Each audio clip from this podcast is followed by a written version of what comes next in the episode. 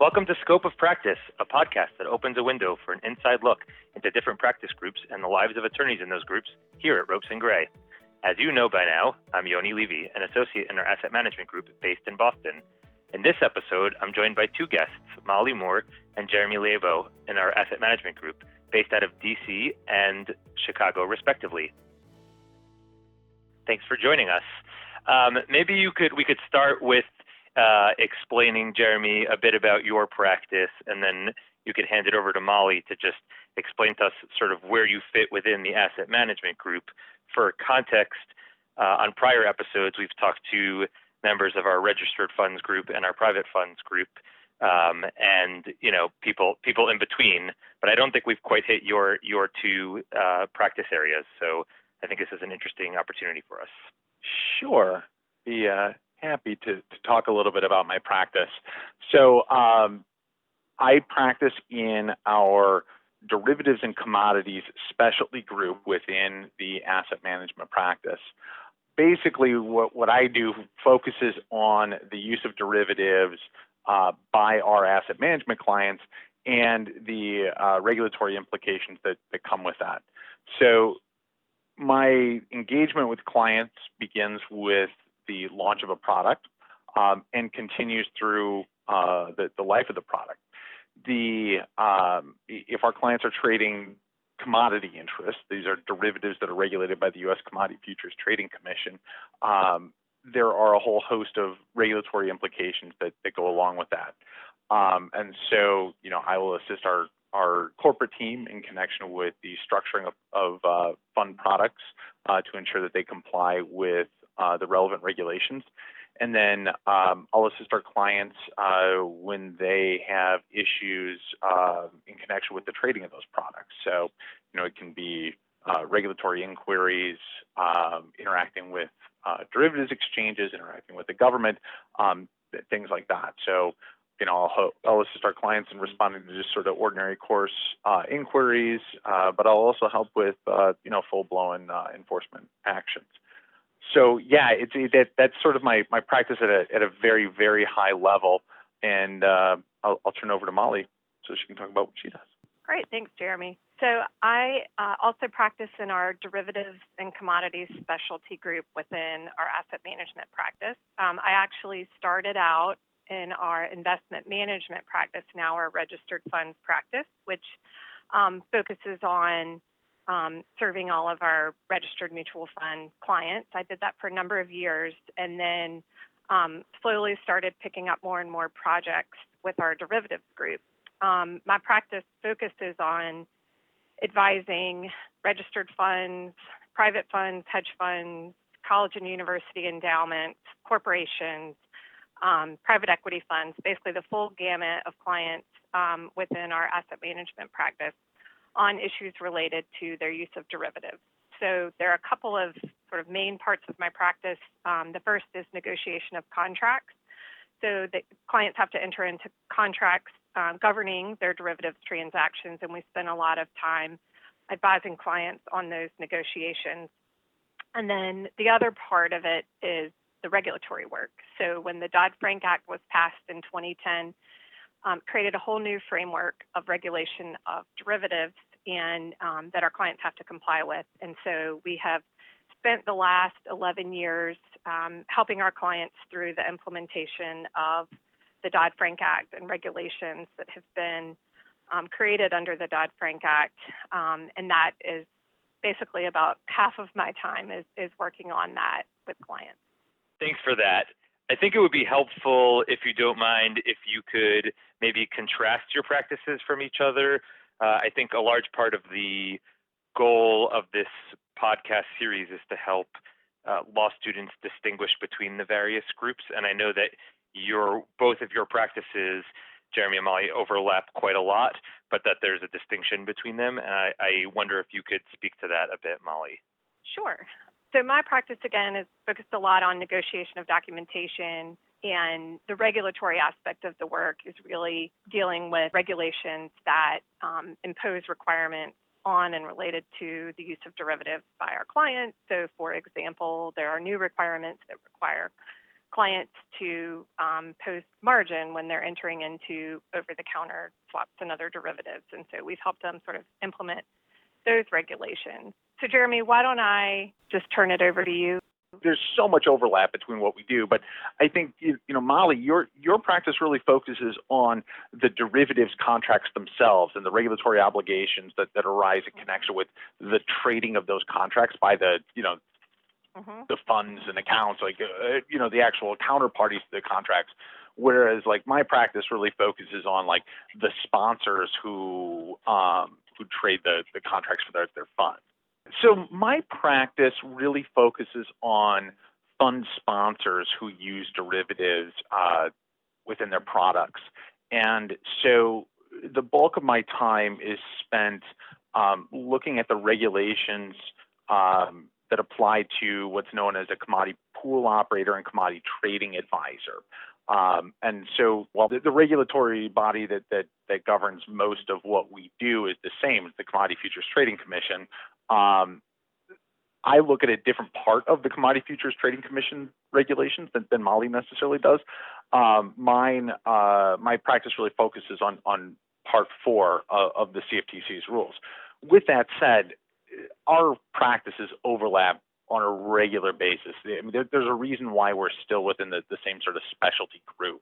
Um, you know, for a significant portion of, of my time at Ropes and Gray, um, I actually did a lot of work on the documentation of over, over-the-counter derivatives and, and, and things like that. Um, and so, you know, the, the two practices, I, I, I don't like to think of them as truly distinct, but, but rather complementary. That's helpful, and I, I think you make a good point about you being in the same subgroup. You know, there's also the fact that you're in the same umbrella group as the private funds lawyers, such as myself, and the registered funds lawyers, and I think that's for for good reason, in that the asset managers that we work with, as you know, hedge fund managers or private equity fund managers, have to worry about compliance with these rules to the extent that they are going to you know engage in derivatives and commodities trading or even if they're not going to, right, to make sure that they're complying with the rules uh, applicable. And, and in, in, that way, I've been fortunate enough to interact with you uh, in a work context. But maybe you could give us a little bit more insight into how you think your practice area may be different from, aside from obviously the content of it, focusing on derivatives as opposed to, you know, general fund offerings, but how you think the types of tasks that you're doing and the the focus is maybe a little different from the rest of asset management. So, certainly. So my practice is high volume. I'm dealing with hundreds of clients a year. And so I, while of course I do have clients that I, I work with more frequently than others, um, I don't find myself, you know, spending a significant amount of time on, on, you know, one client, you know, month after month after month. So I've had the opportunity, the really fortunate opportunity to, to interact with, you know, everyone across the uh, asset management practice. But that's just due to the nature of, of what I do. You know, some of our clients use derivatives more heavily than others, and those who do interact with me a little bit more. but those who, you know, only use derivatives occasionally, um, you know, such as you know a lot of our private equity clients who, who only use derivatives for, for hedging purposes. I don't work with them as frequently because you know they don't they're not subject to as many many regulations as uh, some of our other clients are. Molly, how how does your practice fit within group? Yeah, that's similar. So I and this is actually one of the things I love the most about um, my practice is that I get to work with all different types of clients. So whereas, you know, if you are a dedicated registered funds associate, you're really working with, you know, one type of client all the time, obviously on lots of different interesting projects, but it's one type of client. Whereas in um, our derivatives practice, you know, we work with all different types of clients. Um, so, you know, from, you know, funds to, you know, tax exempt organizations, um, corporations, you sort of name it, it really runs the gamut.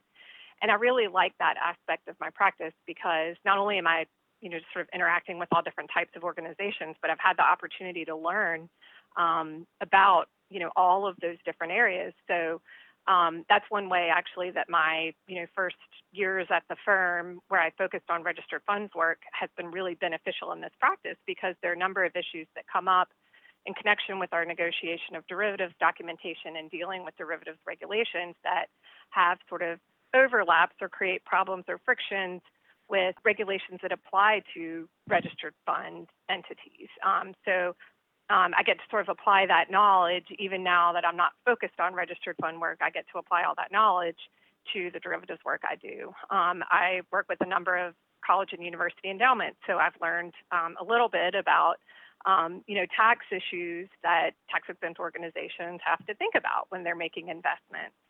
Um, you know, we might work with the pension plan and have to think about ERISA issues. And so it's sort of keeps it really interesting. There's a lot of variety in what I do, a lot of different types of clients. Um, and I think that's somewhat unique um, in the derivatives practice that, that we get to touch so many different kinds of clients on a daily basis.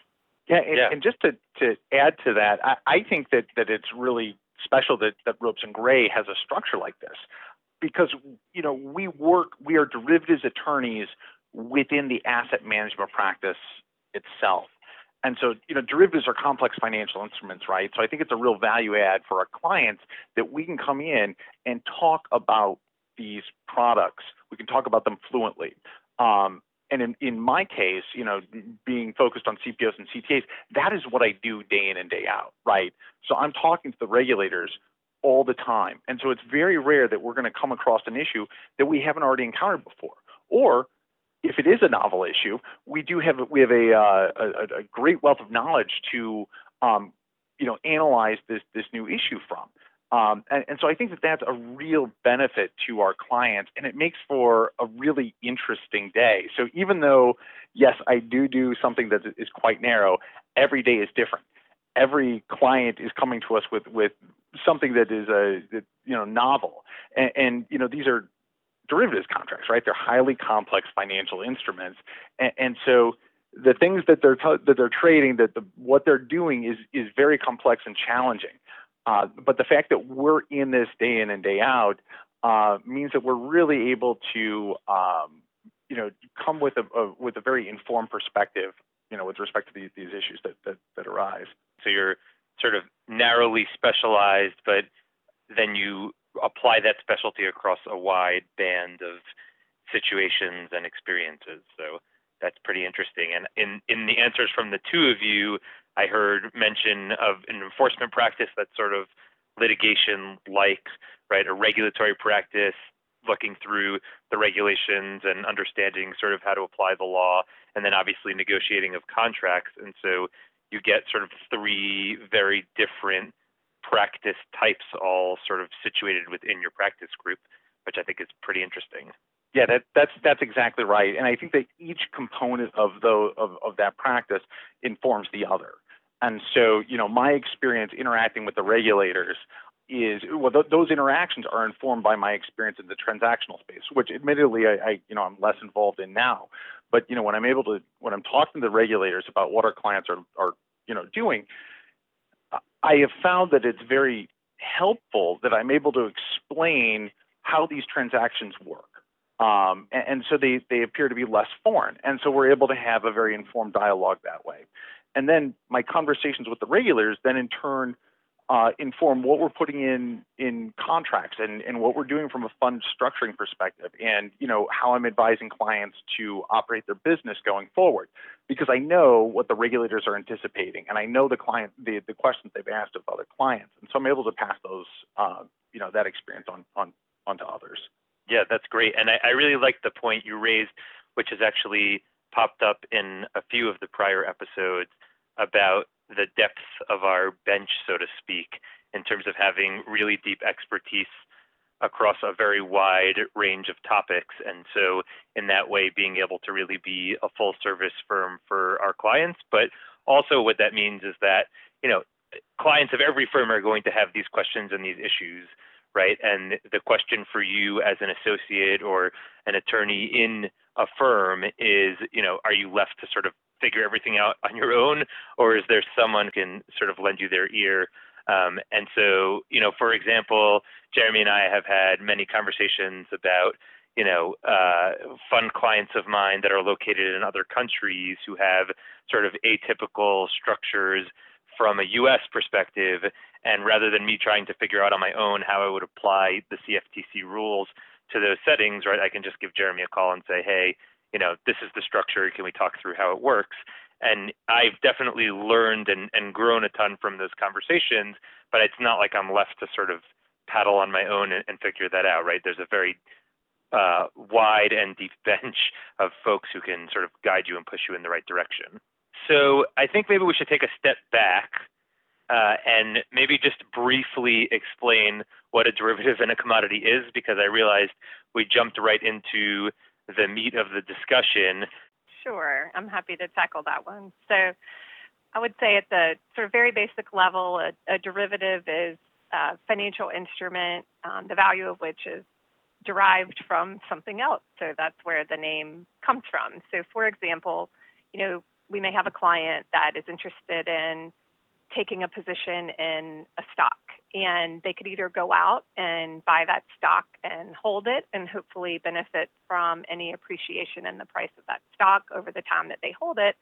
But it's expensive um, to buy a stock that way because you have to go normally and you know sort of pay you know the full price of that stock and then you own it. Um, clients alternatively can um, enter into what's called a swap.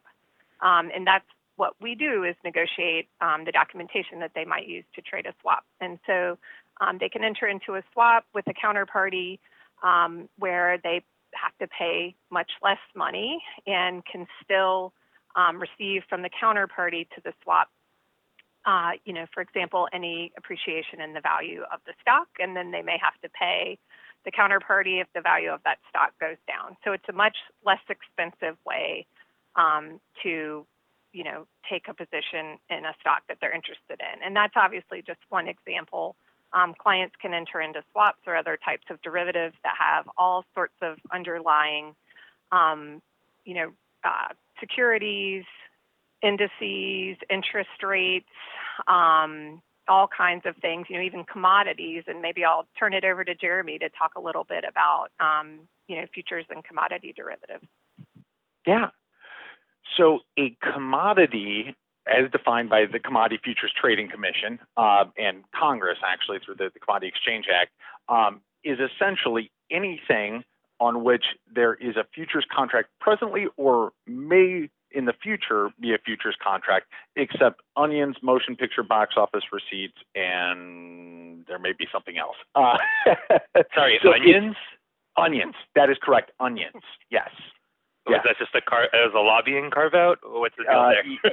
yes, yeah, uh, very it, it, interesting story there. Um, the motion picture box office receipt is the direct result of uh, the MPAA um, lobbying Congress to to get that carved out of the definition of commodity because there were actually futures that were listed on uh, box office receipts, and Hollywood did not like that. Uh, so they lobbied Congress to carve out uh, motion picture box office receipts from, from the definition of commodity. So you can bet on, on like you can bet on orange juice, but not on Tom Cruise. No, that's exactly right. That that is exactly right. And, and the the onion thing came about because a guy managed to buy up pretty much all the onions in, in the United States. It, it was it was ridiculous. This was you know years ago that he, that he did it. Um, so anyway, the, the definition of commodity though is is very very broad. Um, but my practice does not focus on the trading of commodities. It has it focuses on the trading of commodity interests, which are derivatives on commodities. so, you know, things that have been deemed to be commodities include uh, Bitcoin, um, LIBOR, like very, very random things that you would not think of as a traditional commodity. They, they you know, it goes far beyond corn yeah, that that's one of the the really important distinguishing issues within my practices is, whether something is a commodity or it's a commodity interest. And if it's a commodity interest, then um, the CFTC has the regulatory jurisdiction over that product, and um, then it gets into to my world. If it's simply a commodity, uh, the CFTC has enforcement authority, but not regulatory authority. So what that means is the CFTC can bring an action for manipulation of LIBOR. They've done that in the past. They can bring uh, an action for fraud in connection with cryptocurrencies, such as Bitcoin. They have done that before. But the trading of you know cryptocurrencies itself doesn't bring an asset manager within the jurisdiction of the CFTC. If, however, they're trading um, you know Bitcoin futures or you know over-the-counter options on Ether, those types of things, then they're brought into uh, my my world, the uh, you know CFTC Part Four uh, jurisdiction. So that's uh, that's a commodity. uh, yeah, I, I, would say that, that a commodity is like an onion in that it has many layers, but yeah, uh, but it's actually not like an onion specifically. So the the other derivative that, that we deal with on, on a, a regular basis are, are, are futures contracts and options on futures contracts. So futures contracts are standardized derivatives um, in that these are contracts, uh, the value of which is derived from the value of whatever the reference asset is, wherever the reference entity is, that, that's the basis for that contract. Futures contracts are listed on exchanges. Um, so, for example, here in Chicago, we've got the Chicago Mercantile Exchange, right? And the each exchange has rules that all market participants have to abide by. Um, so exchanges are, are, interesting in that they are um, they're commercial entities in that they're out there trying to encourage people to trade on the platform, but they also have an enforcement wing. so they can they can also sue you. They can bring an enforcement action. And what's really interesting is that an exchange enforcement action can actually lead to uh, an action being brought by the, the government. So, you know, the, the CFTC can can uh, pile onto an exchange enforcement action. There are actually people in jail right now for violations of the Commodity Exchange Act, and those those prosecutions started with an, an investigation by the CME. So these exchanges have this really interesting sort of hybrid function, and you know that that's a world that, that I live in um, on on a daily basis.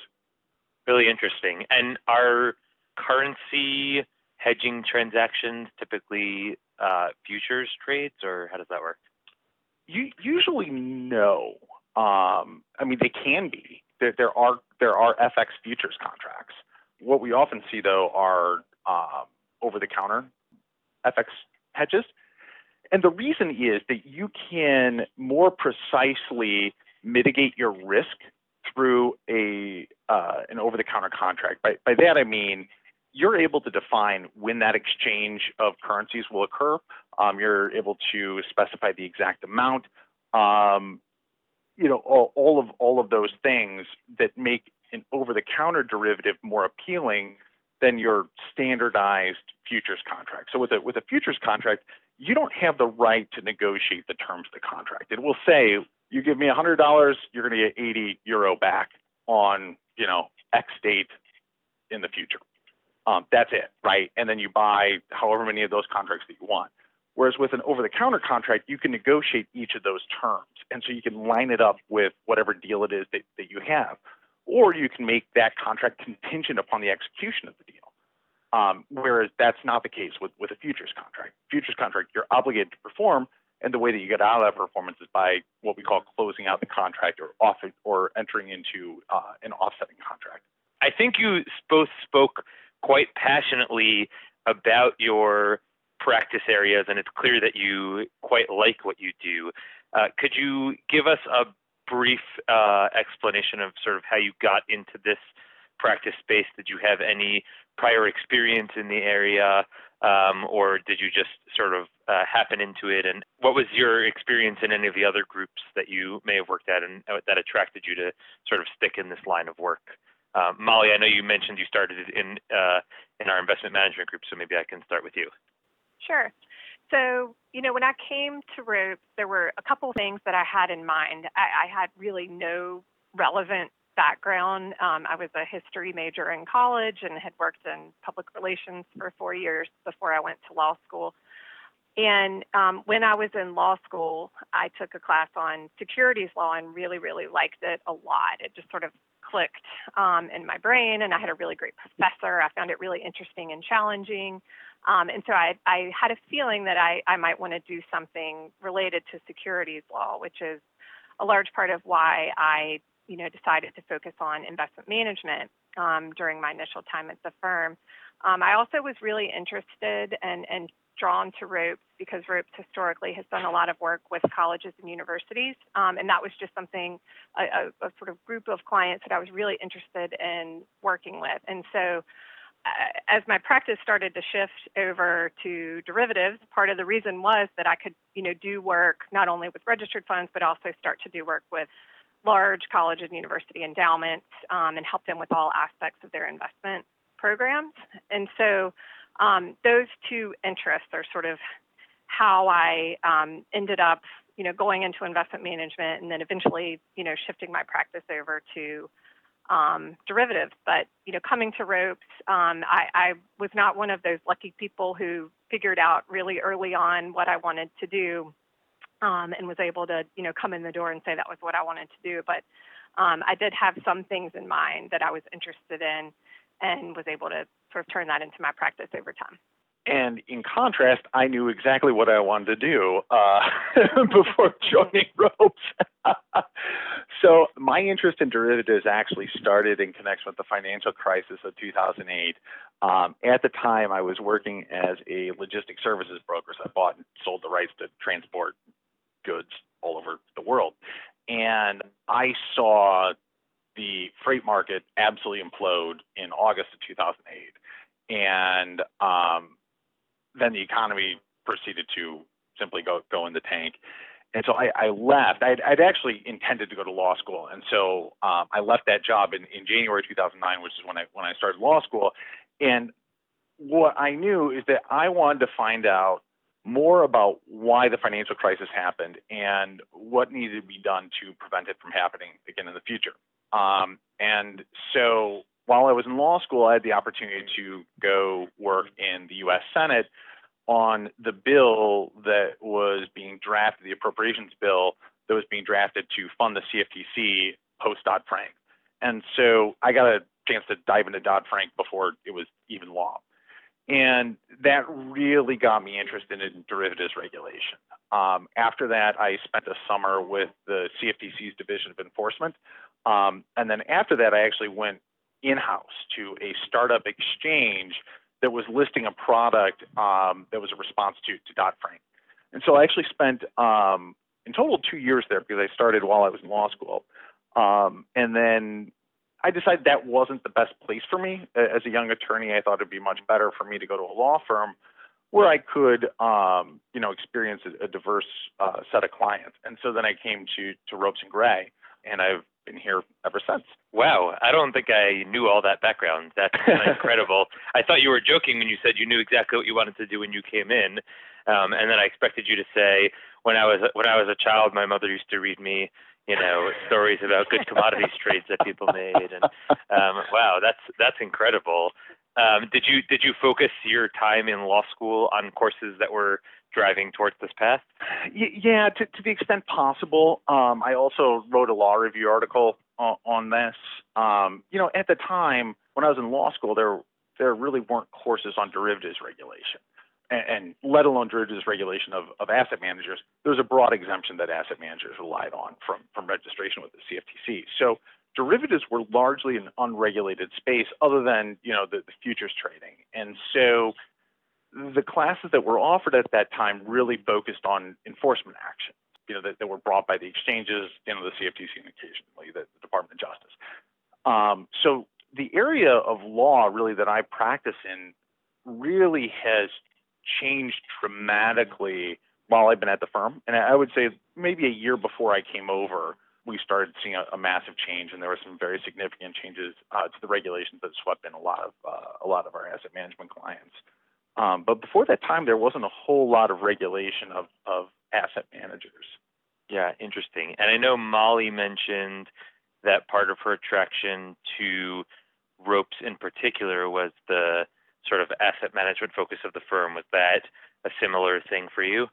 Yeah, very much so. So when I was at the exchange, we focused mostly on banks, right, and and the very large, the sell side clients um, that Molly talked about earlier that, that we don't represent here at Ropes. And I saw that they have a very transactional relationship in in the derivatives markets, right? They, they serve as the buyer, seller to, to all these different transactions. What I wanted to do was start to work with people who were actually using these products uh, for other purposes, right? And so I, I saw the impact that the that asset managers can have um, in the marketplace while I was at the exchange, and I realized that that's the space that I really wanted to get into. Um, that's where really interesting things are happening. Not to say that you know the banks aren't also doing super interesting stuff, but I really like the idea of being able to work with so many different clients. I mean, that that's the thing is that, that we have hundreds and hundreds of asset management clients, many of whom are using derivatives um, for all sorts of just super, super interesting things. And so that's one, one of the reasons I, I, I came to, to, to ropes because, you know, it just has a phenomenal asset management practice. And uh, yeah, it, it has far exceeded my expectations. and those and those types of clients offer more opportunities for creativity or just more diverse types of transactions than if you were just representing, you know, the the sell side. Yeah, yeah, yeah. I, Yeah. I think so. L- Let's talk a little bit more culturally. What is it about Ropes' culture that you that you particularly like? I really like the um, just the culture as a whole, right? Everybody is very kind here. You know, of course, it's big law, right? People work very, very hard. It's it's a demanding environment, uh, but everyone across the firm is very respectful and generally very pleasant, um, and so that makes uh, that makes what what can be a challenging work environment to, to be very, very pleasant. Yeah, and I'll add, you know, this ties into something that we've talked about a little before. Um, it really is a very, you know, just really great culture here at the firm, and and that's something that um, has always been a priority for the firm, even as you know we've grown to maintain that culture because it's something that everyone who's here um, really loves about the firm, and and that's why we have so many great people here. Um, and one of the other aspects of that is that um, people, you know, work really well together across offices and also across practice groups. And so you never find yourself in a situation where, you know, you need help with someone that, you know, you've never met before, never talked to before, or they're not in your practice group or whatever, and, and they won't, you know, call you back or they won't help you. Like everyone is just willing to help out, you know, no matter how big or small the project. If you need, you know, someone with the expertise that that person happen has, um, you know, they're always willing to, you know, work together to help figure out the problem for the client. And and that's one thing that I really love about ropes. You know, we're we're not sort of siloed in our office. We're not siloed in our particular practice group. Like we all, you know, just work together to do the best job that we can for our client. So one of the things that is interesting about what you described in your practice is that, you know, it seems because of the narrow focus, even though it's on a broad range of clients, like there might m- be a lot of background knowledge that a person needs to have, that an associate needs to have in order to really dig in and, and provide some real value to uh, commodities practice, a commodities and derivatives practice.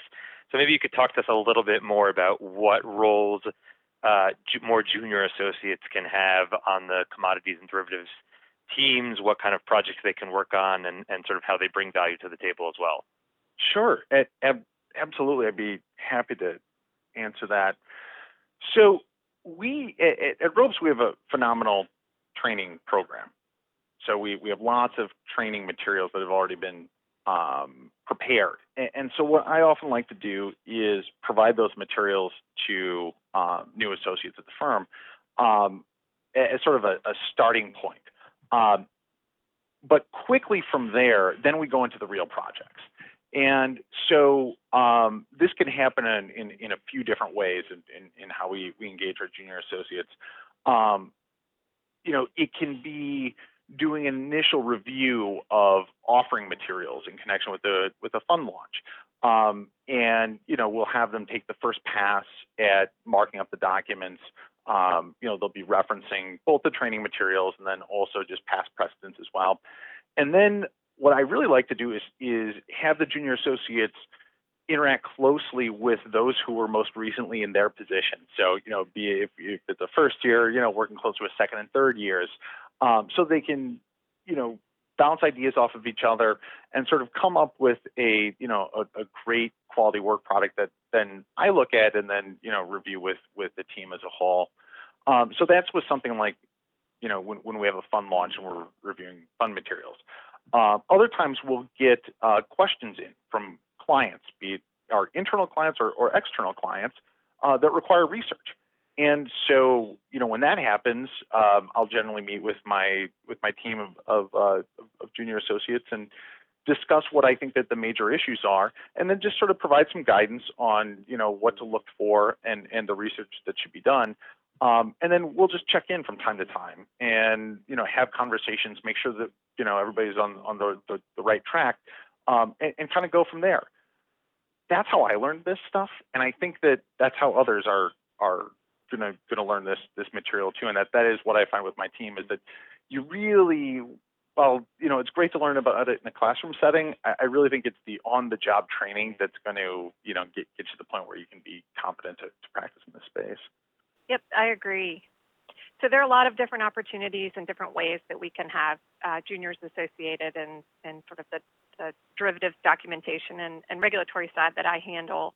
So just some examples um, of things that ways that juniors can be involved. One is, you know, we spend a lot of time marking up the documents and contracts that we review, um, engaging in negotiations with counterparties, and so they're great opportunities for junior associates to um, observe those negotiations. We certainly don't, you know, sort of send people out into the trenches from the very beginning, but you know, you can spend um, time, you know, just participating in those in those calls and meetings and, and observing how that goes. Um, we also, in my group, review disclosure for fund clients, for example, and so we'll look at the way that the fund discloses to its investors what risks are associated with the fund's use of derivatives, and so um, we always you know need help with that.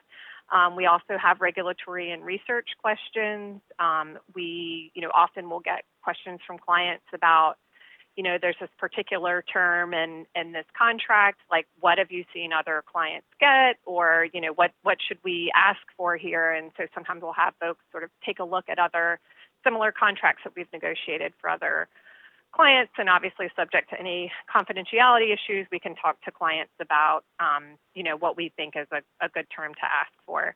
Um, i always like to tell new people in this practice area that that the derivatives practice is is like learning a foreign language right you're learning about um, you know these financial transactions that most likely you didn't learn anything about in college or law school um, and then you're learning all these contracts that we spend time negotiating. And it can be really intimidating at the beginning, but that's one of the things that I really love about this practice is that every day I'm coming across new issues, I'm learning new things. Um, you know, learning more about the standard contract that I spend a lot of my time negotiating, um, learning new things about it. And so um, I really encourage people to, you know, give it a try and see what they think and um, sort of stick with it for a while because it, it, it there's a fairly long period of time where you feel like you have no idea what's going on and then you know slowly over time you'll start to say hey i've you know heard of that before. I know what that means. And you know it just sort of takes a while to learn. Um, and one of the great things about the derivatives and commodities practice is that um, associates can have this as part of their practice but not their whole practice. Um, Jeremy and I, you know, devote our whole practice to derivatives and commodities work, um, and there are other people at the firm that do the same, but there are also a lot of other people who do some derivatives or commodities work as part of a broader asset management practice. And so it's a really great skill set and knowledge base to have. You know, while I never encourage anyone to leave the firm and go on to other things for folks who eventually want to go in house, it's a very, very valuable um, skill set and knowledge base to have. And so I, I really encourage people, even if they don't, you know, look at this practice and think it's something that they want to do, you know, all the time for the rest of their life, that it's a really great area to incorporate into your practice. Um, just for your own development and potential future opportunities.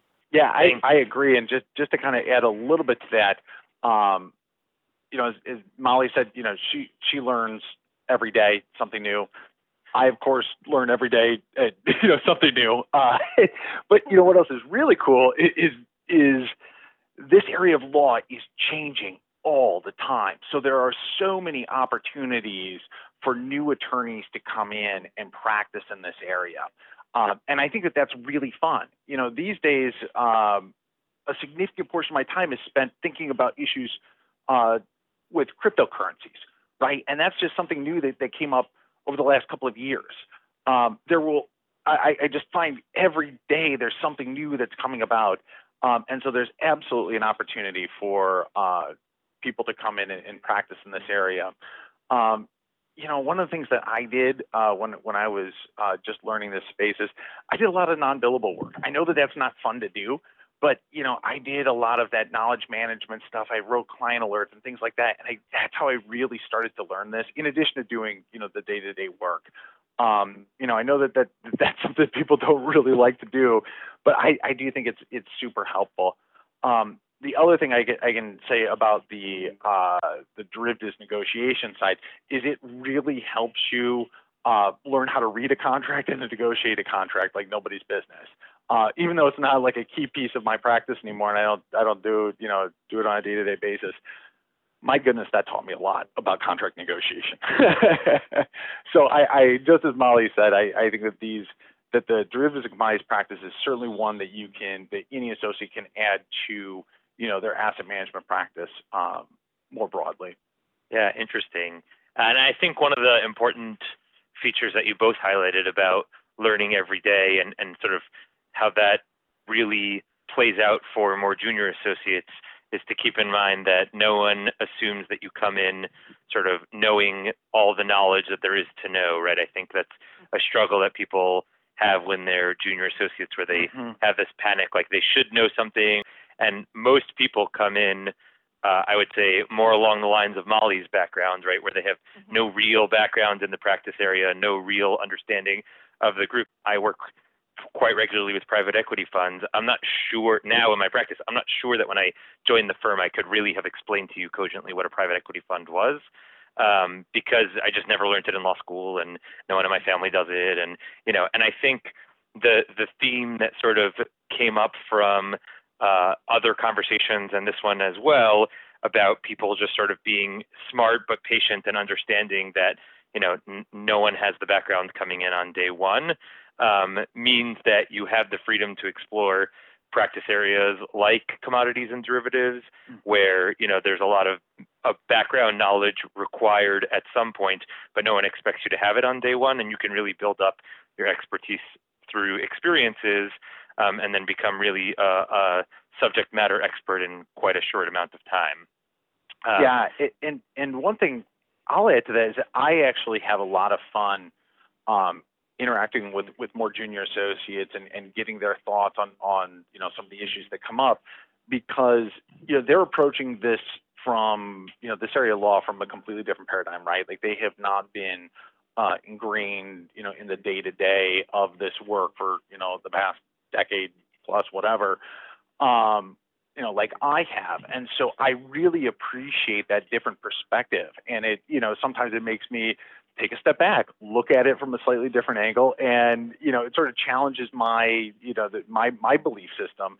And um, you know, I really appreciate that. And I think that uh, I, I I found that when I was starting, that that there were others who um, who enjoyed that that back and forth as, as well. And I think that that's sort of across the firm. People do appreciate hearing a different perspective uh, on, on things, and you know that's how we all continue to learn.